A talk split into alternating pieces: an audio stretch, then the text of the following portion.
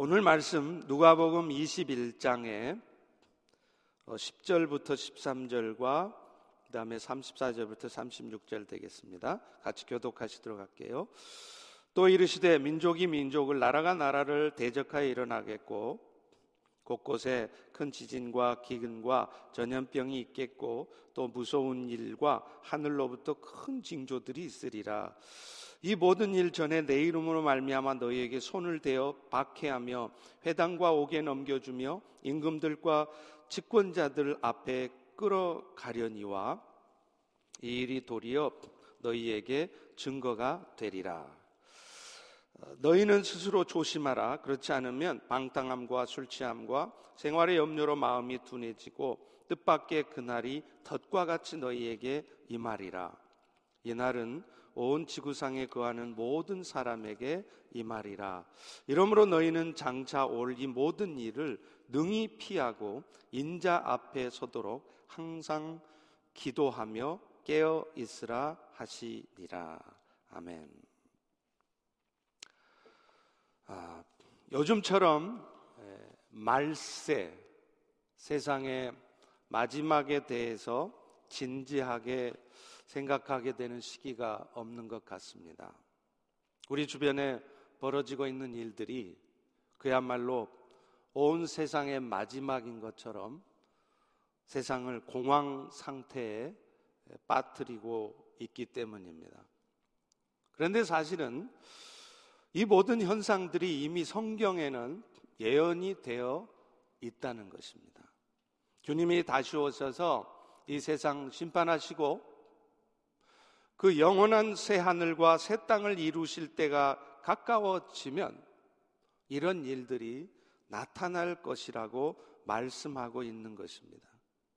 그렇기 때문에 이런 상황 속에서 우리 그리스도인들은 그저 두려워 떨고만 있을 것이 아니라 이런 상황들을 통해 오히려 다시 오실 주님을 기대할 수 있어야 합니다. 그리고 무엇보다도 그분의 다시 오심을 준비하는 삶을 살 수 있어야 하겠습니다. 왜냐하면, 왜냐하면 우리가 진짜 신랑 대신 예수님의 신부들이라면 신랑을 기다리며 신랑을 맞이할 준비를 할 것이기 때문입니다. 말세가 되면 주님이 다시 오시기 전 나타날 현상에 대해서 오늘 본문은 크게 세 가지로 말을 합니다. 가장 먼저는요, 마지막 때가 되면 민족이 민족을, 나라가 나라를 대적해서 전쟁이 일어난대요. 뭐 전쟁 없었던 시절 없었겠죠. 다 같이 10절을 다시 읽어보겠습니다. 시작.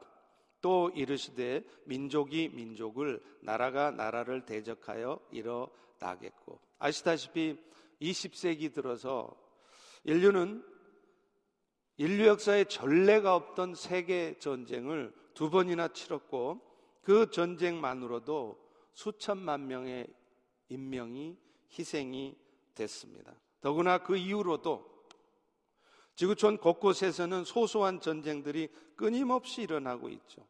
지금 코로나 바이러스가 온 세상을 뜨겁게 하기 바로 직전까지도 우리 사람들의 마음을 아프게 하고 혼란스럽게 했던 것들이 난민들에 대한 소식 아니었습니까? 이라크와 터키, 이집트, 졸단, 중동의 여러 나라들뿐만 아니라 지금은 유럽과 우리가 사는 이 미국에까지 와 있는 사람들이 바로 중동의 난민들입니다. 그런데 그 난민들이 생긴 이유도 사실은 전쟁 때문이었습니다. 시리아 정부군과 반정부군과의 전쟁, 또 이슬람 국가를 세우고자 했던 IS와의 전쟁 때문에 시리아 같은 경우에 인구의 거의 절반입니다. 천만 명 가까운 사람들이 난민 신세가 되어서 중동과 유럽을 떠돌고 있는 것이죠. 그런데 이런 일들이 사실은 우리 주님 다시 오실 때가 가까워지면 나타난 형상이라고 성경이 이미 말하고 있다는 것이죠. 또 자연 세계에도 고통스럽고 아주 기이한 이전에는 일어나지 않았던 신기한 일들이 많이 일어날 거라는 거예요. 다 같이 11절을 읽어 보겠습니다. 시작. 곳곳에 큰 지진과 기근과 전염병이 있겠고 또 무서운 일과 하늘로부터 큰 징조들이 있으리라. 여러분, 요즘 보면 얼마나 지진이 많습니까? 지진학자들의 연구 결과도 마찬가지 아닙니까? 지난 2000년 동안 있어 왔던 지진의 횟수보다 최근 1세기 동안 있었던 지진 횟수가 훨씬 더 많대요. 더구나 21세기 들어서는 소위 말하는 환태평양 조산대 활동 때문에 태평양을 둘러싼 대륙의 곳곳에서 하루가 멀다 하고 지진들이 계속 일어나고 있습니다. 기억하시죠? 지난 2004년도 인도네시아의 지진과 쓰나미로 35만 명이 죽었습니다. 한순간입니다. 단 10분도 안 되는 사이에 35만 명이 죽었습니다. 지난 2011년엔 동일본 대지진이 있었죠. 그런데 이제 여름에 올림픽이 열리게 돼 있는 도쿄에도 지난 2011년에 있었던 동일본 대지진과 같은 지진이 있을 것을 우려하고 있습니다. 왜냐하면 지난 2011년 그 대지진이 나타나기 바로 직전에 몇 달 사이에 나타났던 징조들이 지금 일본에서 그대로 나타나고 있다는 것입니다. 그것뿐입니까? 기근이 생긴대요. 아시잖아요. 지금도 아프리카에는 수많은 아이들이 먹을 것이 없어서 굶어 죽어갑니다. 거기에 자연재해는 또 얼마나 야속합니까? 지난번에 말씀드렸던 것처럼 왜 하필 또 이런 일은 생기는 건지 아프리카, 중동, 파키스탄, 인도, 그리고 아마 다음 달쯤 되면 중국까지 넘어갈 것입니다. 사람 팔뚝만한 메뚜기 떼들이 한 번 지나가면 초토화가 됩니다.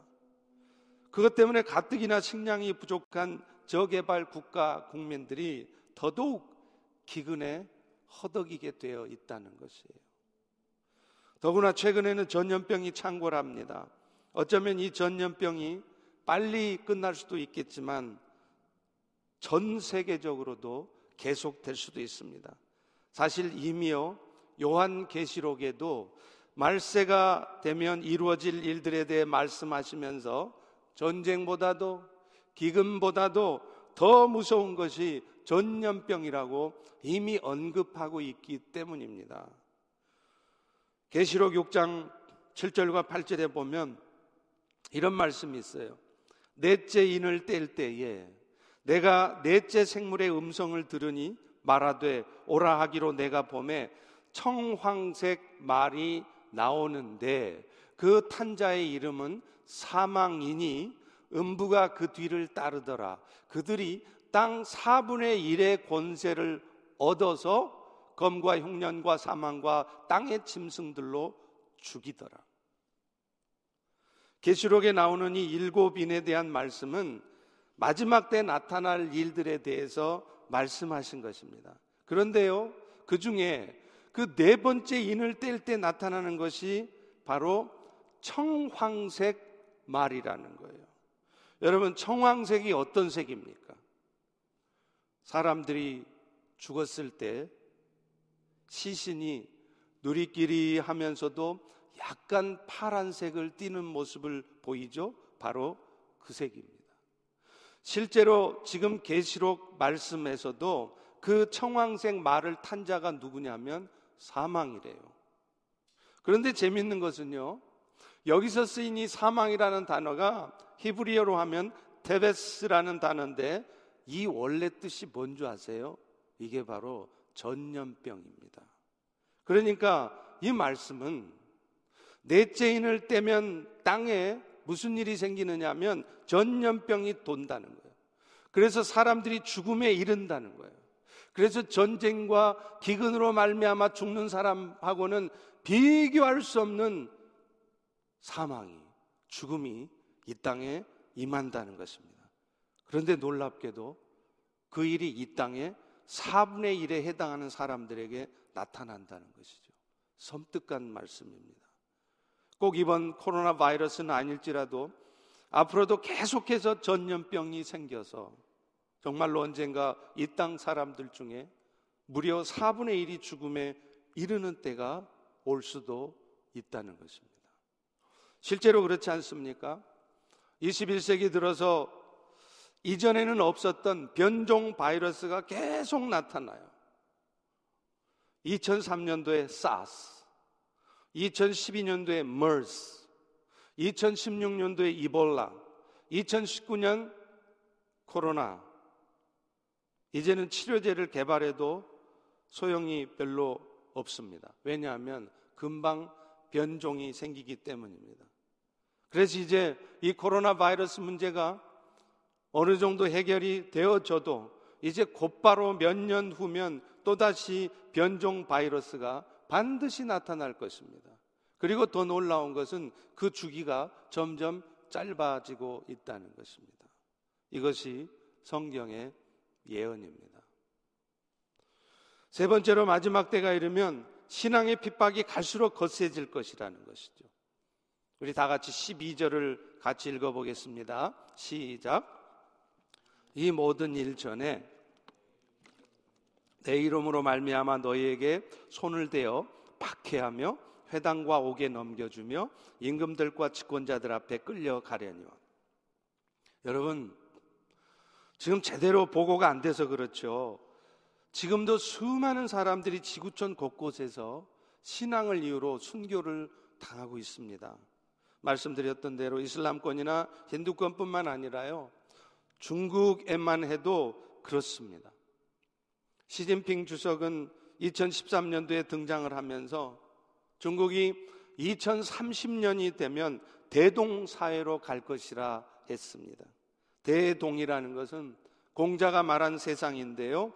공정한 분배가 이루어지면서도 모든 백성들이 풍요롭게 사는 사회입니다. 그런데 시진핑 주석은 이런 대동사회가 되도록 하기 위한 자신의 목표를 이루어 가는데 가장 방해가 되는 것 중에 하나가 기독교 세력이라고 생각을 했습니다. 실제로 중국의 기독교는요, 유례 없이 엄청난 부흥을 이뤄왔습니다. 1980년도 등소평이 개혁 개방 정책을 실시한 이후에 엄청난 부흥을 이루었죠. 정부의 허가를 받은 삼자 교회에 대한 공식 통계만 해도요. 무려 중국 기독교인이 2,800만 명입니다. 여기에 카운트 되지 않은 가정교회 교인들까지 합하면 가히 중국은 1억 명 이상의 기독교인이 있는 실제적인 이 지구상 최대의 기독교 국가가 되어 있는 것입니다. 시진핑은 이런 기독교의 성장이 자신이 꿈꾸던 이 대동사회를 이루는데 방해가 될 것이라고 생각하고 자신의 와이프가 크리스찬임에도 불구하고 2017년부터 대대적인 기독교 핍박을 시작했습니다. 그래서 2019년 작년 초에는 신종교 사무조례를 만들어서 중국 전역에서 수천 개 교회의 십자가를 강제로 철거했습니다. 사진을 한번 보시죠. 그 다음 사진이요. 저 보이십니까? 십자가를 철거해 가려 하니까 성도들이 저 십자가 못 되어 간다고 십자가에다가 자기 몸을 묶어서 저렇게 십자가를 지키고 사수하고 있는 모습입니다. 성경을 불태우고 예배당을 폐쇄했습니다. 아까 보시죠? 저렇게 정부에서 문을 닫으라 해도 닫지 않으면 강제로 예배당을 폭파시켜 버리는 것이에요. 목회자와 성도들을 감금하고 외국인 선교사들을 대대적으로 추방시켰습니다. 그리고 그 새로운 종교 탄압의 시범 지역으로 정하고 대대적인 종교 탄압을 시작했던 도시가 바로 우한이었습니다. 코로나 바이러스가 우한에서 시작된 이후입니다. 그래서 그런지 우한 폐렴으로 인해서 사망자가 나타나기 시작했을 때 가장 먼저 죽은 사람이 바로 그 종교 탄압을 총괄했던 담당관이었다고 합니다. 그리고 또 하나 이번 사태가 중국에서 생길 수밖에 없었던 결정적인 이유가 있었습니다. VOM 순교자의 소리라는 단체의 밥 목사가 미국 Congress Hall에서 의회에서 폭로한 바에 따르면은요. 중국은 인류 역사에서 가히 유래를 찾아볼 수 없는 짓을 하고 있었다는 것을 확인할 수 있었습니다. 놀랍게도 중국의 기독교가 사회주의와 잘 조화되는 종교가 되도록 하기 위해서 성경을 다시 쓰게 하는 것이었습니다. 여러분 사실 인류 역사에서 수많은 기독교에 대한 탄압이 있어 왔지만 어느 시대, 어느 나라에서도 심지어는 이슬람 국가에서조차도 성경 자체를 바꾸려는 시도는 하지 않았습니다. 그저 목사들, 선교사들을 잡아가두고 교회를 폐쇄하는 정도였지 감히 하나님의 말씀을 바꾸려 들지는 않았습니다. 하나님께서 중국을 특별히 특별히 시진핑에 대해서 진노의 칼을 들지 않을 수 없었던 이유입니다. 실제로 중국의 산동 신학 연구센터 세미나에서 정부가 참석한 삼자교회 목회자들에게 배포한 자료에 따르면 제4항에 보면 이 내용이 담겨져 있습니다. 사진을 한번 보시죠. 여러분은 못 알아보시겠죠? 그 내용을 요약하자면 이런 내용입니다.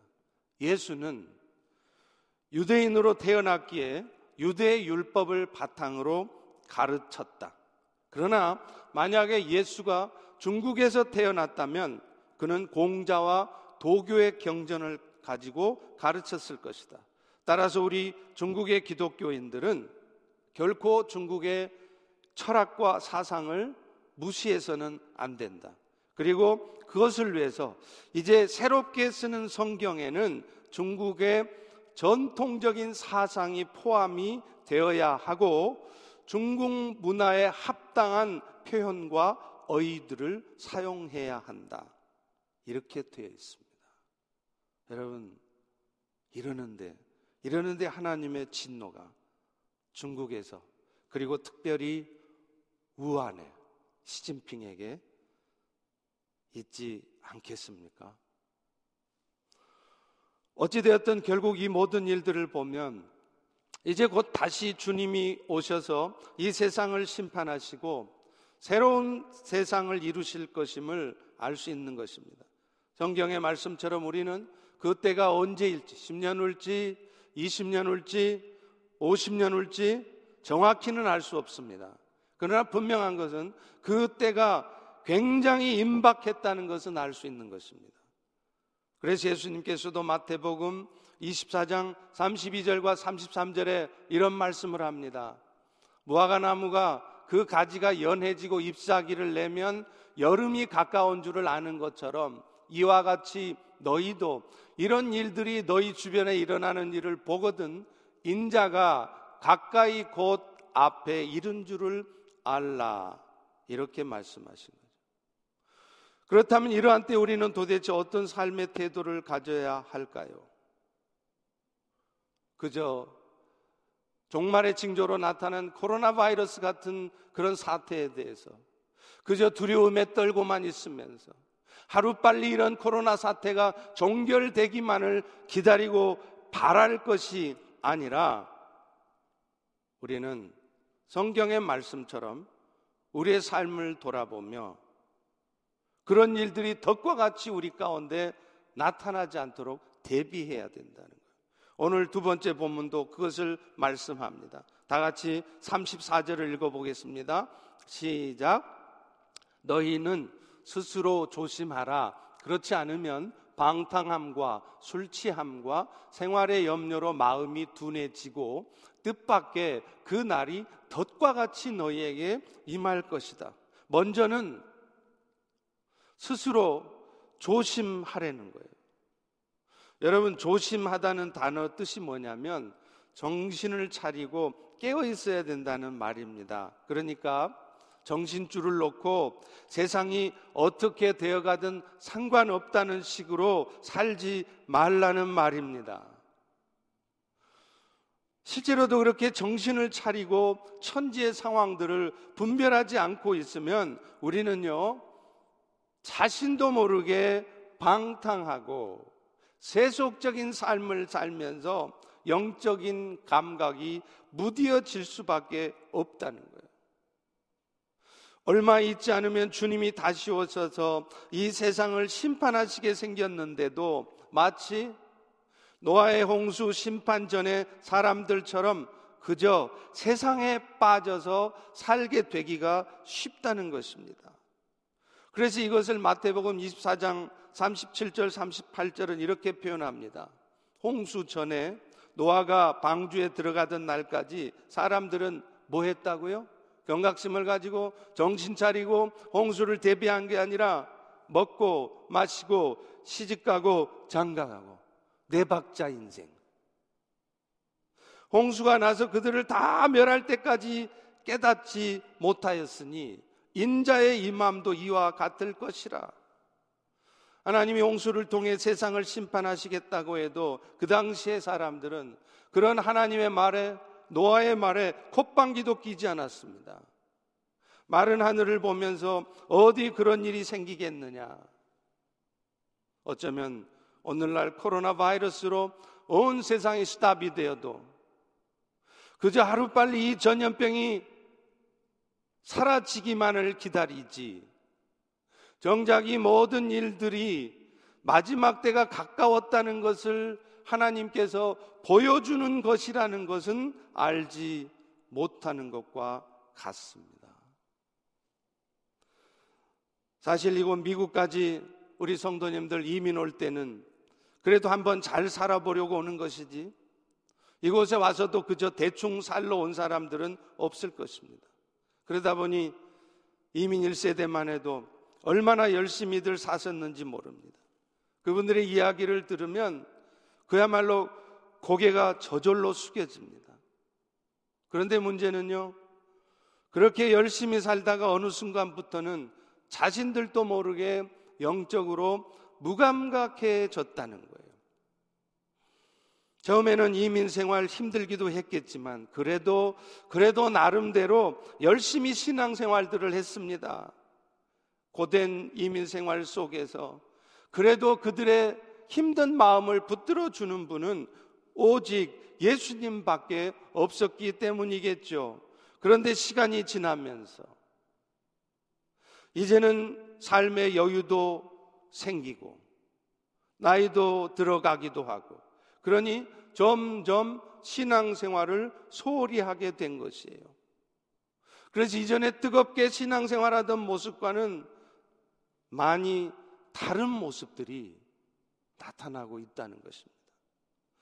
가끔 저희 교회 성도님들과 대화를 해봐도요, 옛날에 우리 때는 하면서 열심히 헌신하셨던 얘기를 들려주십니다. 그런데 사실은요, 그때는 우리만 그랬던 것이 아니었습니다. 그때는 모든 교회들이 다 그랬습니다. 1990년대는 한국교회뿐만 아니라 이민교회까지도 엄청난 영적 부흥을 맛보던 시기였기 때문에 모든 교회들이 우리 교회뿐만 아니라 모든 교회들이 헌신과 수고가 넘쳤고 기도 소리가 끊이지 않았어요. 그런데 이제는요, 방탕까지는 아니어도 삶을 즐기고자 하는 생각들이 많고 이전처럼 헌신하려고 하지 않습니다. 그리고 이런 모습들은 한두 교회만의 이야기가 아닙니다. 오늘날 모든 이민교회의 모습이며 안타깝게도 오늘날 조국 대한민국의 교회들의 모습이기도 합니다. 또 반대로요. 생활에 대한 염려 때문에 영적으로 무감각해지시는 분들도 계십니다.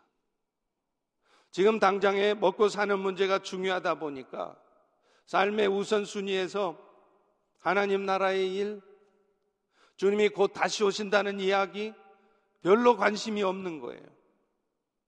그런데 여러분, 지나놓고 보면 어떻습니까? 그게 결국 내 뜻대로 되지도 않는 것이고 또 설사 뭔가 내 뜻대로 되는 듯 했었지만 이번 코로나 사태처럼 하나님께서 한번 흔들어 버리시면 한순간에 다 날아가는 것인데 우리는 그것을 깨닫지 못합니다. 그리고 사실은요, 우리가 그렇게 치열하게 살지 않아도 생활에 대한 염려를 하면서 그렇게 치열하게 살지 않아도 결국은 하나님께서 채워주시고 돌보실 것임에도 우리는 당장 생활에 대한 염려 때문에 그런 삶을, 헌신된 삶을 살지 못하는 것입니다. 열왕기상 17장에 보면 엘리야 선지자 이야기가 나옵니다. 우리는 엘리야 선지자 하면 무엇을 떠올립니까? 그 갈멜산에서 바알 선지자들과 400명과 영적 대결에서 멋지게 승리하는 사건을 떠올리잖아요. 그 엘리야의 모습이 얼마나 담대합니까? 얼마나 흔들림 없습니까? 얼마나 용기 백배합니까? 그런데 아십니까? 우리 하나님은 그런 엘리야가 그런 승리를 얻도록 하기 전에 먼저 그를 준비시키시고 훈련시키셨다는 것입니다. 훈련 없이 하나님의 사람들은 세워지지 않습니다. 그래서 하나님은 그 엘리야를 먼저 그리시네가로 가게 하는 것이었어요. 그리시네가는 먹을 것이 없습니다. 마실 문도 없습니다.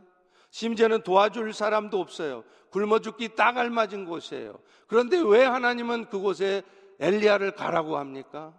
또 엘리야는 그런 하나님의 명령에 왜 군소리 없이 순종합니까? 죽을 줄 뻔히 알면서도 왜 순종하며 그곳에 갑니까?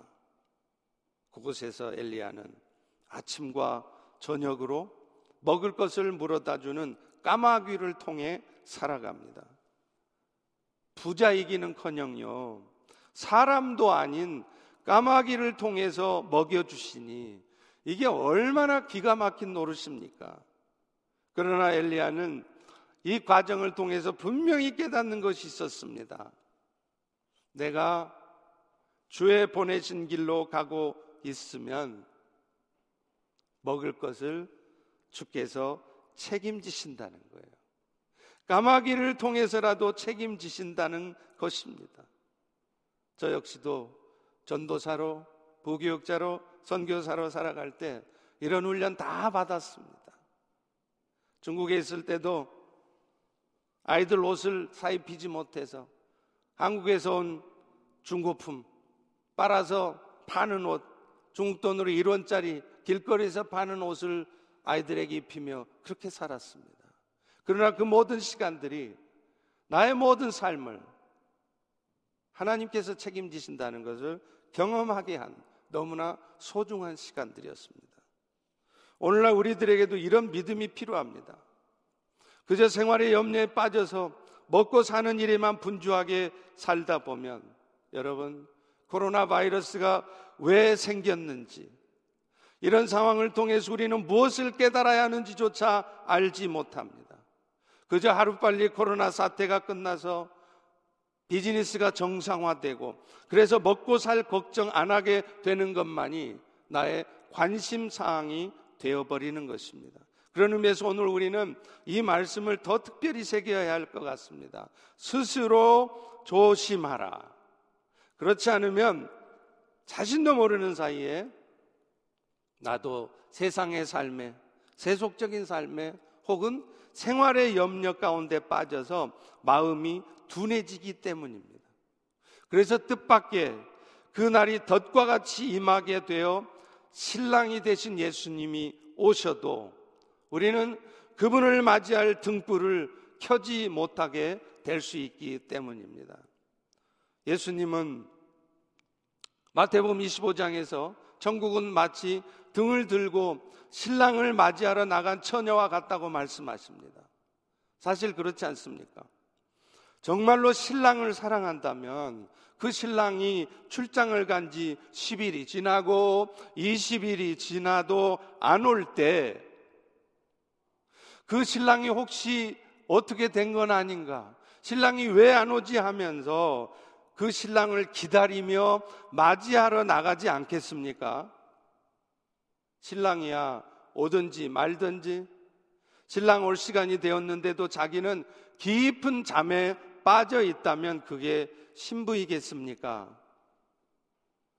저는요, 우리 신랑을 정말 사랑해요 하는데 막상 신랑을 기다리지도 않고 신랑을 맞이할 준비도 하지 않는다면 그 신부는 자격이 없는 신부인 것입니다. 사랑하는 성도 여러분, 여러분은 지금 신랑을 기다리며 다시 오실 신랑 대신 예수를 맞이할 준비를 하고 계시는 신부이십니까? 그래서 오늘 본문도 그런 우리들에게 진짜 신부가 될 수 있도록 마지막으로 이 말씀을 하고 있습니다. 우리 다 같이 36절을 읽겠습니다. 시작. 이러므로 너희는 장차 올리 모든 일을 능히 피하고 인자 앞에 서도록 항상 기도하며 깨어 있으라 하신이라. 이번 일들도 결국은 우리로 하여금 다시 오실 신랑 예수를 기다리는 신부가 되도록 하신 일일 것입니다. 그래서 평소에 주님에 대한 감사하는 마음은 있어요. 주님에 대한 사랑의 마음 다 있습니다.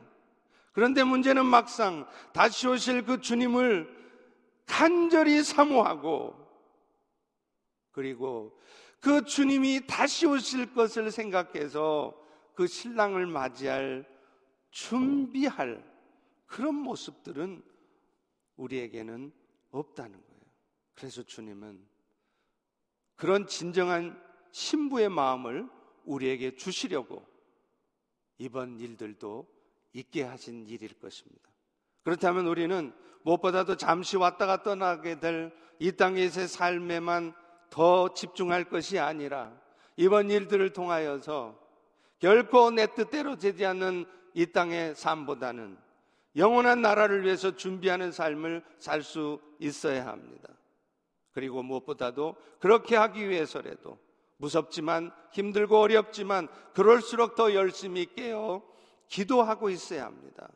그렇지 않으면 우리 역시도 세상의 삶과 생활의 염려 때문에 영적으로 무감각해져서 신랑 대신 예수를 기다리는 진정한 신부의 삶을 살지 못할 것이기 때문입니다. 여러분, 우리는 서로의 안전을 위해 함께 모이지 못합니다. 그러나 적어도 각자의 처소에서 기도할 수는 있습니다. 이번 코로나 사태로 말미암아 교회 모이지 않아도 된다고 해서 오히려 여러분 영적으로 더 게으름에 빠지거나 더 비즈니스도 못하고 직장도 못 나간다고 해서 더 생활의 염려에만 빠져 있어서는 안 됩니다. 인터넷으로 예배를 드린다고 하니까 이제는 예배는 드리는 둥 마는 둥 영적으로 여러분 더 느슨해져 있어서는 안 되겠습니다. 이럴수록 우리는 더 많이 깨어서 기도해야 합니다.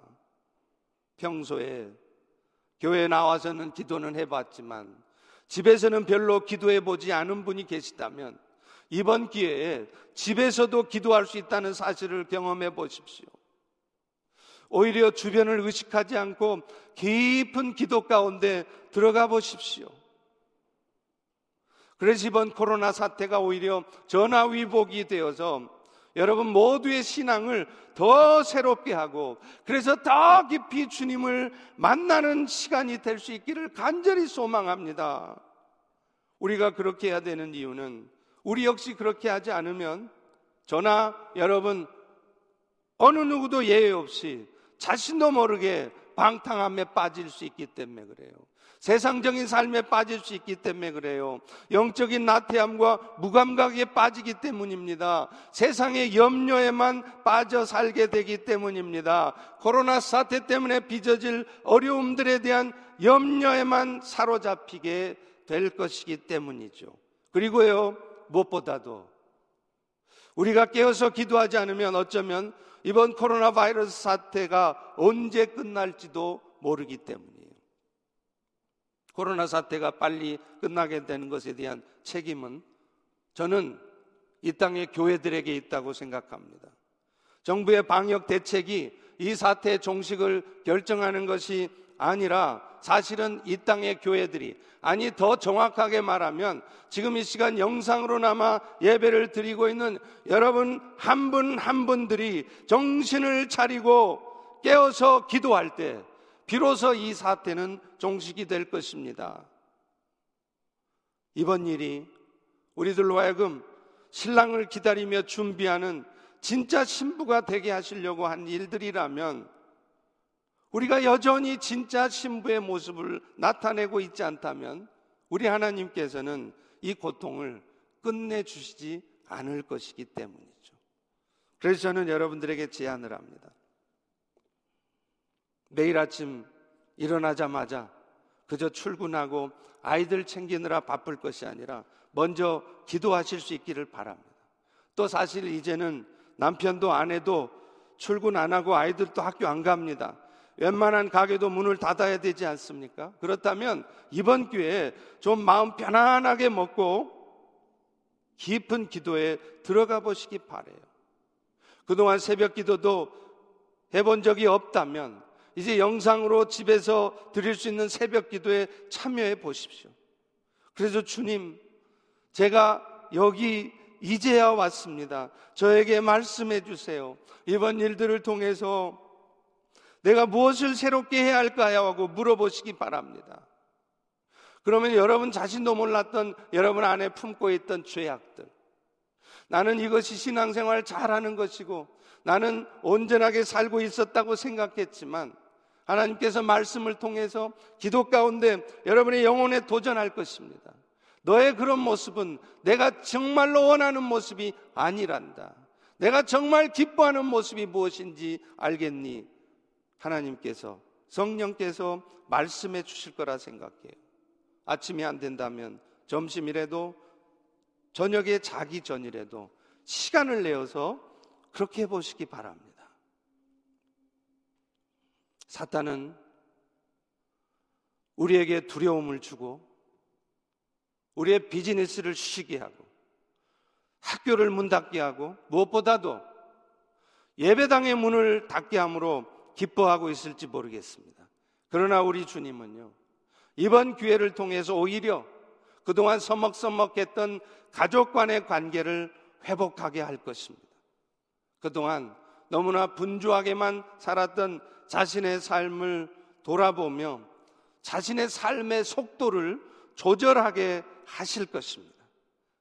그리고 우리에게 가장 소중한 것이 과연 무엇이었는가를 다시 한번 점검하게 하고 그래서 그것에 대해서 감사하게 생각할 것입니다.